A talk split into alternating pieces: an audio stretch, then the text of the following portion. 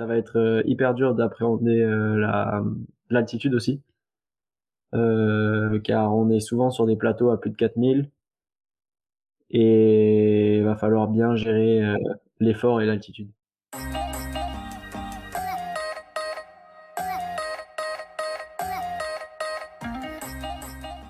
Bonjour, je suis Alexandre et bienvenue dans le podcast Les joies du sport. Régulièrement, je recevrai dans ce podcast un ou une invitée qui viendra te présenter son projet sportif, que ce soit pour un projet off ou bien une course avec Dossard. Cette présentation se déroulera en deux actes. La première partie sera enregistrée entre une et trois semaines avant le début de l'événement, afin de faire le point sur la préparation, entraînement, matériel, mais également l'intégration de l'entraînement au sein de la sphère privée et professionnelle. Il sera également l'occasion de faire le point sur ses sensations à quelques semaines du départ et ses attentes vis-à-vis de son projet. La seconde partie se passe quant à elle après l'événement, que le projet soit une réussite ou qu'il y ait une déconvenue, ce sera l'occasion pour l'invité de te raconter son expérience, de faire un débrief, ainsi qu'un comparatif entre l'objectif et le résultat. Aujourd'hui, je reçois Céline Hopkins, qui vient nous présenter un projet à but associatif. Dans ce projet, il ne sera pas seul. Il sera accompagné de Cyril et Simon. À eux trois, ils vont partir dans quelques jours avec leur vélo pour ce qui se présente comme l'aventure sportive de leur vie. Je ne vous en dis pas plus et je vous laisse découvrir leur projet avec Célian. Bonjour Célian et bienvenue sur le podcast pour ce premier épisode. Ça me fait vraiment plaisir de t'accueillir ici pour que tu nous parles de, ton projet. Même si vous êtes euh, plusieurs dessus, aujourd'hui tu avoir un petit peu le rôle de porte-parole pour euh, commencer, est-ce que tu vas te bien te présenter, mais sans parler de la thématique sportive? Ouais, bah merci Alexandre euh, de m'avoir invité euh, sur ton podcast. Et du coup, moi c'est Céline Hopkins. là, en ce moment, j'habite à Avignon. j'ai 21 ans et donc bah, j'ai fait des études de sciences et génie des matériaux au Bourget du Lac à Chambéry. Et là, euh, maintenant, on se prépare pour partir euh, sur l'aventure de notre vie. pour commencer un petit peu la, transition, quel a été le premier sport qui t'a passionné? Alors pour moi, le premier sport qui m'a passionné, c'était le, foot, que j'ai longuement pratiqué euh, au Royaume-Uni, vu que je suis né là-bas. Donc ouais, les matchs tous les week-ends, les entraînements toute la semaine, le foot à l'anglaise. Et qu'est-ce qui t'a emmené du coup euh, sur la pratique euh, du vélo? Euh, alors que c'était en France, euh, bah, j'ai continué beaucoup de foot et le mercredi j'avais un ami qui, qui faisait des, des sorties VTT avec un club qui s'appelait le Club des Angles à côté d'Avignon. Et donc le mercredi on allait faire des sorties VTT entre potes avec un encadrant et ça tous les mercredis de l'année scolaire. Et c'est vraiment là où je me suis dit, euh, c'est quand même cool le vélo, on s'amuse bien entre. Et côté sport, j'ai quand même pu voir que tu ne pratiquais pas seulement le vélo de route et le VTT. Euh, ouais, tout à fait. Ouais. Euh, bah, je pratique un peu les deux en compétition.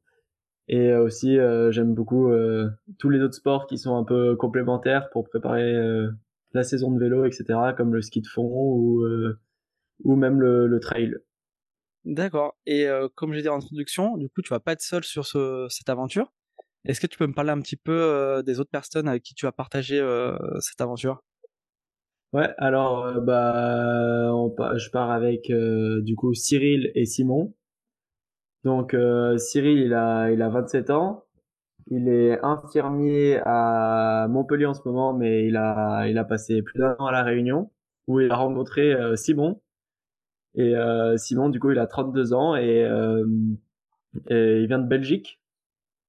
Et, euh, et euh, à travers de nombreuses sorties vélo, euh, Cyril et Simon sont devenus de très très bons amis. D'accord. Et toi, comment tu les, du coup, tu les as rencontrés après pour former ce, ce trio? Donc moi, Cyril, il faisait ses études d'infirmier à Avignon. C'est donc comme ça que je l'ai rencontré. On allait rouler les soirs après l'école. Ouais, on allait faire des grosses séances de vélo avec Cyril. Et donc Simon, je l'ai jamais rencontré encore, mais mais j'ai hâte de le rencontrer et on s'échange beaucoup, on échange beaucoup et je suis sûr qu'on va on va très bien s'entendre. Et tous les trois, du coup, vous êtes réunis pour un projet avec un, un but. Est-ce que tu peux nous parler un petit peu de l'association pour laquelle vous allez partir euh, faire ce projet? Ouais, tout à fait. Alors, bah, pour ceux qui le savent, et il y en a qui savent pas, euh, il y a maintenant trois ans, lors d'une sortie VTT euh, avec mon pote euh, Paul, euh, il a fait un, petit saut et, il est mal retombé, euh, le laissant euh, du coup tétraplégique. Donc c'est vraiment, enfin ça nous a vraiment tous touchés car bah, c'était vraiment un très très bon pote à nous, enfin à moi en tout cas et à Cyril. Et euh, Simon a été très touché par la cause aussi. Donc euh, Vertical Combat, c'est euh, l'association en fait que c'est que qui a été créée après son accident pour lui permettre de lui donner une deuxième chance et de enfin pour retrouver de la mobilité en fait. D'accord, parce que tout ça c'est avec une, un but de recherche euh, d'engager des recherches derrière scientifiques? Ouais, tout à fait. D'abord, euh, le but de l'association, c'était de soutenir Paul dans son combat, donc euh, après euh, sa chute, euh, bah, il y a eu beaucoup d'événements, des opérations. il a longuement été en France et en France, on lui a clairement dit que bah on pouvait rien pour lui et que bah il fallait qu'il reste comme ça. Sauf que lui, dans sa tête, c'est c'est vraiment un guerrier. Euh, pour rien au monde, il lâchera et euh, et il veut et il va retrouver sa sa mobilité euh, bientôt, on espère je pense que tous ceux qui contre ça vont l'espérer euh, également. Ouais, ouais c'est clair. C'est des, enfin, c'est un jeune, il avait 17 ans, euh, amoureux de sport, amoureux de VTT, et euh, et maintenant il est toujours amoureux de sport, toujours amoureux de VTT, toujours amoureux amoureux de tout ça, et euh, et il se bat vraiment avec euh, beaucoup de courage. Le défi sportif pour lequel euh, vous avez signé, est-ce que tu peux, j'ai regardé un petit peu, vous allez partir donc de Bogota en Colombie.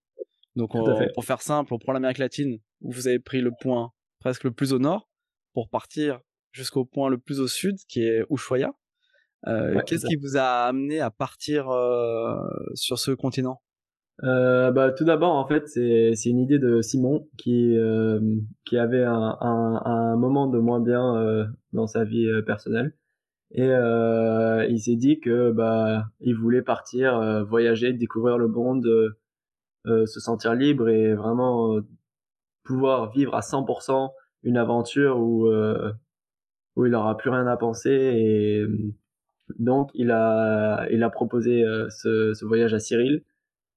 Et Cyril directement et bah on peut pas dire non à des choses, à des aventures pareilles. et, euh, et donc euh, Cyril, par la suite, il a, il a pensé, euh, il a pensé à moi et euh, vu qu'on a, on a fait beaucoup de vélo ensemble, il a dit que bah fallait venir faire ce trip avec eux. C'est comme ça avec le trio du coup c'est c'est formé sur sur ce défi. Ce que j'ai vu en termes de en termes de chiffres, j'ai vu c'est 14 000 kilomètres pour 200 000 mètres de dénivelé positif. Donc je pense ceux qui font un petit peu de vélo, euh, déjà 14 000 kilomètres, c'est ça fait déjà beaucoup de kilomètres même sur une année. Alors oui, là, vous, vous, avez prévu combien de temps pour faire euh, ce projet? Alors nous on a prévu entre 3 et 4 mois pour faire ce projet, donc euh, à base de entre 100 et 150 kilomètres par jour. Et c'est les chiffres sont approximatifs. En fait, comme euh, comme on le sait, ça peut il peut y avoir plein de petits problèmes, de déviations, de enfin on part dans l'inconnu, on part dans l'inconnu et ça c'est les les chiffres euh, de base qu'on espère euh, on va voir mais on est optimiste. en tout cas, vous avez déjà signé pour ça, c'est déjà beau. ouais, c'est ça. Bon, c'est sûr, ce sera les, les aléas, c'est sûr sur 4 quatre mois, on peut pas non plus euh, tout anticiper, loin de là. Ça c'est clair. Et du coup, l'itinéraire, vous êtes, vous êtes basé sur quoi? Parce que quand on voit, une... enfin moi personnellement, je vois une si longue route, mais soit vous avez pris un itinéraire peut-être déjà un petit peu connu ou une grande route, ou alors vous êtes parti, enfin pour tracer 14 000 km, c'est déjà on fait des sorties des fois Strava pour faire 120 km, on est en train de regarder euh, trois fois avant de valider le tracé. Donc pour 14 000, euh, je suis curieux de savoir comment, de quoi vous êtes parti. Ouais, bah déjà on a on a voulu commencer de Bogota parce que Bogota c'est vraiment la, la, capitale de la Colombie et on sait que la Colombie, c'est vraiment euh, le vélo, c'est les grands champions, c'est c'est vraiment une grosse passion euh, pour eux. Donc euh, et les vols étaient assez faciles depuis euh, l'Europe pour aller à Bogota, qui nous a aidé. Et euh, donc en partant de Bogota, on va descendre euh, à travers la Colombie en traversant euh, donc plus des forêts et un désert aussi pour rejoindre la frontière avec l'Équateur. Là, on a à peu près euh, 1000 euh, 1200 km. Donc ça va passer relativement vite en fait. Et là ensuite en Équateur, on a il y a la route une route assez connue qui s'appelle la Trans-Ecuadorian Mountain Bike Route. Et euh, donc c'est une route euh, complètement euh, non bitumée qui traverse tous les volcans et les hauts plateaux de l'Équateur. D'accord, donc qui dit route non bitumée, ça vous partez avec euh, vélo type euh, gravel? Oui, bien sûr, ouais. Ouais, on part avec des vélos gravel euh, qui, on espère, vont encaisser tout et n'importe quel choc. Là, c'est sûr, il va être mis à, à rude épreuve. Exactement. Et au niveau de l'équipement sur le sur le vélo, juste pour venir un petit peu sur la partie euh, vélo, vous partez avec euh, donc euh, pour être en autonomie sur le vélo en termes de, de couchage pour passer les Ouais, nuits? du coup, on a, on a nos, nos tentes, sacs de couchage, matelas, réchaud. Donc, en fait, tout pour pouvoir le soir arriver à l'endroit où on arrive, parce qu'on saura pas forcément où on va arriver. Euh, donc, poser la tente et pouvoir euh, dormir, manger et repartir le lendemain. Très bien. Et en termes de poids, est-ce que tu as une idée un petit peu du, du poids pour euh, le podcast du coup il est un, un peu multisport. Il y a peut-être des gens qui font Ouais. uniquement du, du trail, peut-être même euh, de la natation, peut-être qui voilà s'ils veulent s'intéresser un petit peu pour avoir une idée un petit peu du, du poids entre un poids euh, du vélo sans la, la bagagerie et avec euh, tout l'équipement pour donner une idée. Euh, donc, euh, on s'est fixé comme idée à peu près 25 kilos euh, le vélo plus la bagagerie. On, on connaît pas encore les chiffres exacts, mais très bientôt on va connaître les chiffres exacts. mais euh, le vélo sans la bagagerie, il pèse déjà 10 kilos parce que avec les roues et le cadre. Et euh, ouais, et on espère euh, ne pas dépasser les 25 kilos, mais on va s'en rapprocher très fortement. D'accord, ouais, donc dans les cols, ça va être une sacrée partie de, de manivelle pour, euh, pour passer, euh, pour faire les dé- le dénivelé.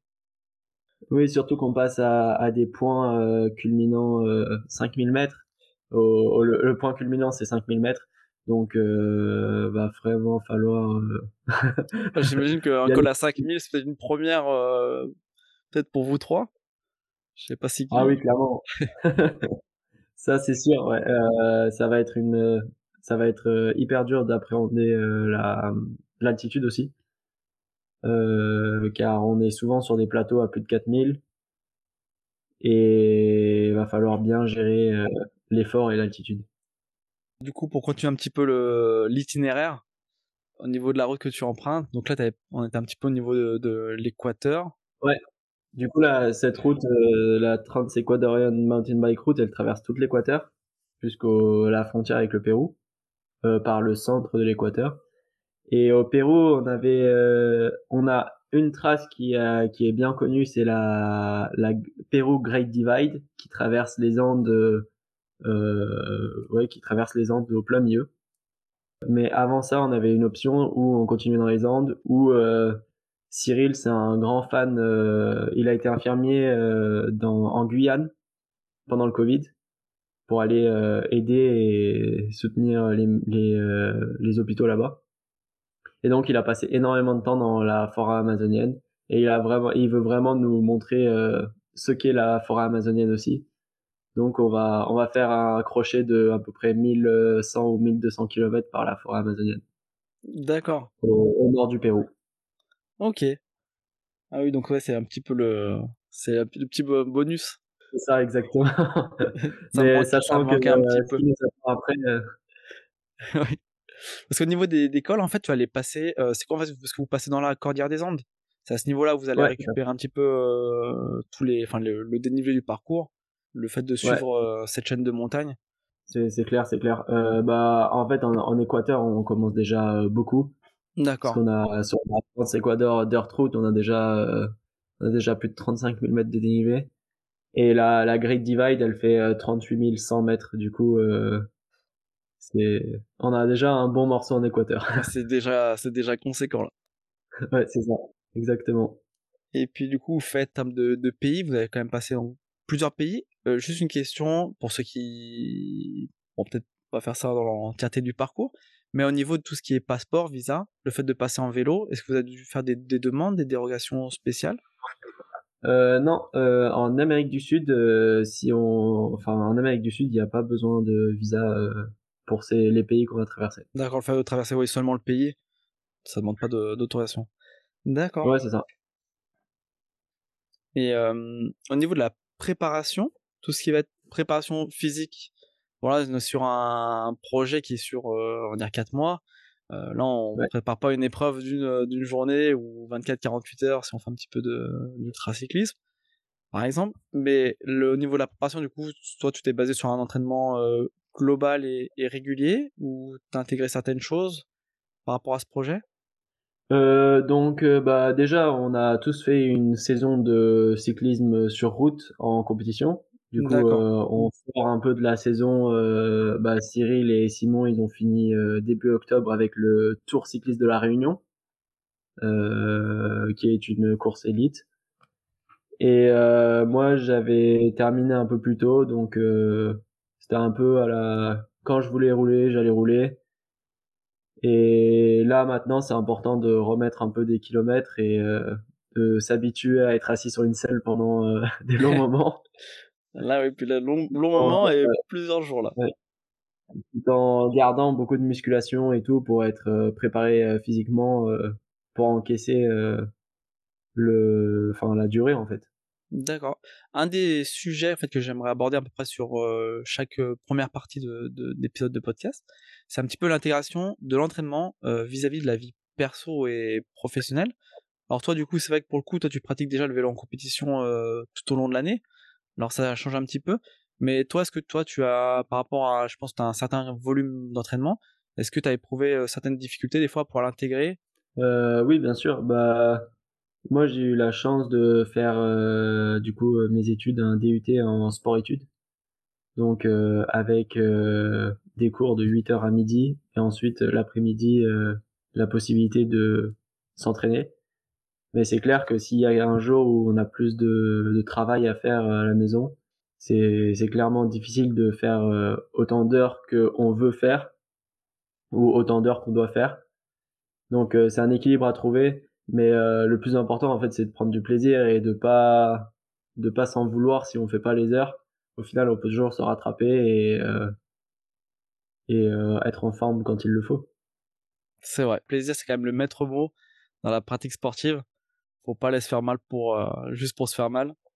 C'est sûr que je te rejoins parfaitement sur ce point-là. Pour revenir sur l'organisation, euh, d'un tel projet au niveau du, du budget voilà c'est quelque chose qui est quand même euh, conséquent ça engendre certains frais. Comment vous arrivez à monter ça? C'est juste uniquement en fait des, économies que vous avez mis de côté? Ou euh, est-ce que vous avez fait appel du, sponsoring pour monter un tel projet? Alors bah à la base on s'est dit que on allait le faire. Donc bah on a tous en fait on a tous travailler pour le pour l'aventure pour euh, pouvoir récolter assez d'argent pour partir vu qu'on s'est décidé qu'on allait euh, enfin moi personnellement euh, Simon il savait en février Cyril il savait en, avril je pense et moi en fait avec mes études et la continuation de mes études j'ai su seulement fin juin. D'accord. Donc donc on a on a travaillé on a économisé pour partir mais aussi euh, on a on a recherché des sponsors et fait euh, des collectes de dons aussi pour euh, donc pour l'association et pour financer le, le projet. D'accord. Et tout ça, euh, bon, de mon côté, moi, je le mettrai en, les liens dans la description du, du podcast, évidemment. Au niveau de ton itinéraire, en fait, qu'est-ce qui va être pour vous Quel est le but que vous recherchez dans cette aventure? Est-ce que c'est une question d'une performance, on va dire, euh, en termes de, de temps?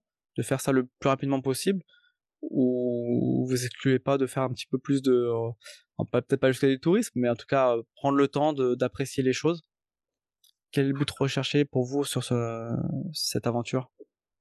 Euh, bah, le voyage à vélo, en fait, c'est c'est vraiment assez passionnant parce que on peut on peut traverser des endroits assez rapidement et aller d'un point A à un point B assez rapidement. Mais on est toujours en contact avec les locaux, en contact avec les supermarchés locaux. On, on achète de l'eau, on achète des aliments dans les supermarchés locaux. On est tout le temps en fait euh, à la rencontre de nouvelles personnes. Et aussi, euh, bah, on est on est quand même bien entraîné et on est là aussi pour rechercher un peu une sensation de performance physique aussi. Euh, donc euh, d'aller de Bogota à Ushuaia euh, dans un temps pas record, mais en utilisant, en passant par des, des, des routes, enfin en passant en fait par toutes les routes les plus dures et les plus folles qui existent en Amérique du Sud. Car on ne sait pas si un jour on va y retourner ou pas. C'est l'école que tu trouves en Amérique du Sud par rapport un petit peu à ce que vous avez tracé? Est-ce que vous avez des cols particulièrement longs ou particulièrement raides? Ou c'est surtout l'altitude déjà qui va vous poser peut-être euh, le plus de complications? Euh, on sait pas trop. Euh, franchement, on pourra dire quand on sera revenu, je pense. mais mais euh, on a en tout cas, on a un col de 90 km qui sort de la forêt amazonienne pour aller euh, soler au plateau du Pérou. après, est-ce que est-ce qu'il va être compliqué ou pas Ça, on, on saura que le dire après. saura, en tout cas, on saura pas tout de suite si c'est le plus compliqué tout cas, je pense pas qu'il sera simple, mais. Ouais, c'est ça. Une fois à Ushuaia, l'aventure après elle s'arrêtera ici. Vous avez des choses encore qui sont des projets qui vont suivre à la suite de ça? Euh, Pour l'instant, on a on a rien prévu, mais je suis sûr qu'on aura d'autres projets aussi euh, après Ushuaia. Mais euh, mais le but c'est clairement de aussi de sensibiliser sur la sur la lutte contre la tétraplégie et de faire avancer les choses pour la recherche euh, en France. Et tout au long de l'aventure, vous allez, euh, les gens peuvent vous suivre via les réseaux? Euh, ouais, tout à fait. Ouais, on va on va faire suivre l'aventure, bah, surtout sur notre Instagram euh, at vertical adventure 14 000 km. Et euh, on va essayer de montrer un peu tous les côtés, euh, les bons côtés comme euh, les, les les pépins qui peuvent nous arriver. Euh, on veut pas que ce soit un film de rêve. Ce sera pas juste Instagrammable, quoi. Voilà, c'est ça. On veut vraiment faire euh, vivre aussi euh, aux gens euh, ce qu'on vit. Et on veut vraiment transmettre bah, comme quoi tout est possible et il faut vraiment enfin suivre ses rêves aussi quoi. Du coup, tout ce qui va être au niveau de la collecte de dons, est-ce que tu peux m'expliquer un petit peu quelle va être l'utilité de, de cette collecte? Ouais, alors euh, bah cette collecte, elle est vraiment, elle va vraiment servir à mettre en place une étude visant à prouver du coup le potentiel des euh, des récup enfin de la récupération de la mobilité euh, grâce à l'électrostimulation. En fait, euh, euh, on vise à créer un premier essai clinique en France sur trois patients tétraplégiques en 2024. Donc euh, en France, en fait, euh, ils effectuent pas cette opération pour mettre euh, de, pour placer les implants d'électro, d'électrostimulation. C'est en Thaïlande que les, les patients vont être envoyés, opérés. Il y a des résultats qui sont assez impressionnants sur cette nouvelle technologie et donc les accompagner en France quand ils reviennent pour ensuite euh, prouver que l'électrostimulation peut être une solution à, tous ces jeunes qui sont en, situation euh, de tétraplégie. D'accord. Donc effectivement, c'est que vous apportez vraiment quelque chose de, nouveau, en tout cas par rapport à l'avancée dans cette euh, maladie. Ça, je pense que ça, vous pouvez être fier de vous, en tout cas, de, donner de votre sueur pour avancer dans ce sens-là. Et j'espère ouais, vraiment merci. que, voilà, au niveau du, du suivi, en tout cas, que les gens vont, vont répondre présent et que ça vous donnera un maximum de, de visibilité. Donc là, bon, ouais, c'est pas toi que, c'est pas toi que je vais apprendre, mais on commence à approcher un petit peu de la, de la date de, de départ. Et toi, personnellement, comment tu te sens là, à quelques semaines du, du départ? Euh, bah, il y a encore quelque chose, quelques trucs, euh, des petits trucs à, gérer, à peut-être des, nouveaux sponsors à introduire dans le, projet. Euh, c'est surtout d'essayer de, faire euh, le plus grand bruit médiatique aussi. Donc par des articles de journal ou par des émissions de radio. Et après les derniers préparatifs, la dernière préparation physique, faire attention de ne pas se blesser, de pas faire euh, trop non plus, et d'arriver là-bas euh, bien reposé. Euh, et en tout cas, on a tous hâte de commencer. Petit point justement qu'on n'a pas abordé niveau climat à cette période-là de l'année. Nous sera, on sera en hiver chez nous en, France en tout cas, et de l'autre côté de l'Atlantique, niveau météo, ça va se passer comment pour vous? Euh, ouais, bah du coup les saisons elles sont inversées et euh, en Colombie euh, et vers l'équateur on risque d'avoir très très chaud. D'accord. Donc ça va ça va pas aller en s'arrangeant quoi. Si vous parle de, de quoi là 5000, de 14000 km plus euh, plus la chaleur. Ouais, mais euh, on a un peu de chance avec l'altitude, c'est qu'il va faire beaucoup plus frais. Ou pas de chance, euh, il va neiger. Donc, on, on, en fait, c'est une difficulté aussi de la préparation de cette aventure, c'est qu'en fait, il faut vraiment qu'on soit préparé à toutes sortes de climats et à toutes sortes d'événements euh, météorologiques. Avant ce projet-là, tu avais déjà effectué des, des, voyages un peu en bikepacking? Euh, Ouais, alors bah, j'ai traversé les Alpes avec des amis à moi et euh, avec Cyril, on a fait euh, on a fait trois jours de bikepacking à la Réunion. Donc euh, rien de cette ampleur-là mais ça va être une grande découverte pour tous les trois. Ouais, sur un long long trip comme ça, effectivement, je pense que tout cas là, ce qui est sûr, c'est que vous allez vous découvrir. Ça, y aura pas de euh, sur sur quatre mois, il y aura pas se cacher. Quelles sont tes attentes du coup vis-à-vis de vis-à-vis de ce projet? Euh, Bah d'apprendre l'espagnol, ça serait pas mal. Ouais. ah, falloir falloir descendre un peu du vélo, hein, par contre. c'est ça. Non, mais surtout de vivre une, une belle expérience humaine euh, en rencontrant euh, bah, du monde qui est des cultures différentes et, et des gens qui n'ont peut-être pas la même façon, de penser ni de vivre. Euh, aussi de sensibiliser euh, à, à, une cause qui nous tient très à cœur pour, bah, pour notre pote, tout simplement. Là, si tu te projettes à Ushuaia, qu'est-ce que euh, tu aimerais avoir comme souvenir en fait de, de ce voyage? Euh, bah on a on a une bonne blague euh, à Ushuaia, c'est que en, en cyclisme on, on, joue beaucoup les pancartes. Et, euh, et pour moi mon, mon bon souvenir ce serait de gagner la pancarte Ushuaia. c'est vrai que celle-là, je pense qu'elle vaut cher. ça, ça va être, elle va être disputée même après autant de, de kilomètres. Je sais pas s'il y aura une échappée, mais elle va être bien disputée celle-là. Effectivement. Oui. Du coup, bon, on est un petit peu sur la, la fin du, de l'épisode. Et euh, déjà, je voulais te remercier, en tout cas, d'avoir inauguré euh, ce podcast.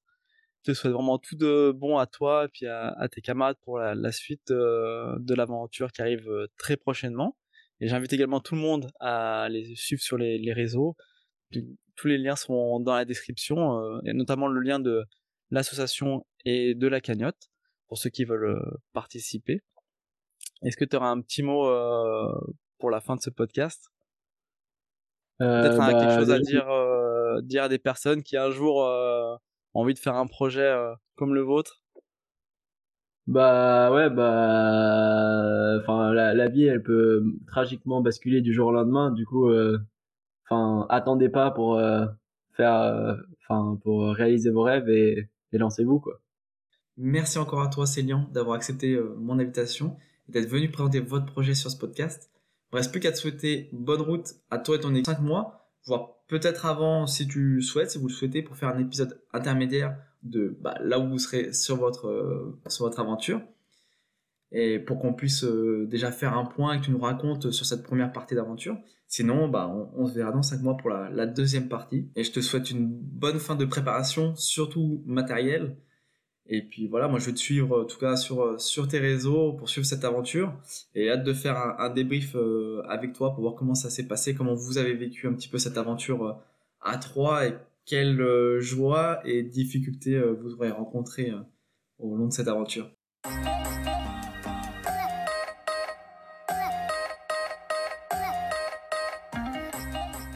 C'est la fin de ce tout premier épisode. Si vous souhaitez plus d'informations sur le projet, l'association Vertical Combat ou bien suivre Célian, Cyril et Simon lors de leur voyage à vélo, tous les liens sont disponibles dans la description. Si ce premier épisode vous a plu, je vous invite à vous abonner afin d'être averti lors de la sortie du prochain épisode. Pour être informé des infos et actus, ça se passe sur Instagram, sur mon compte at. Je vous dis à bientôt et bonne aventure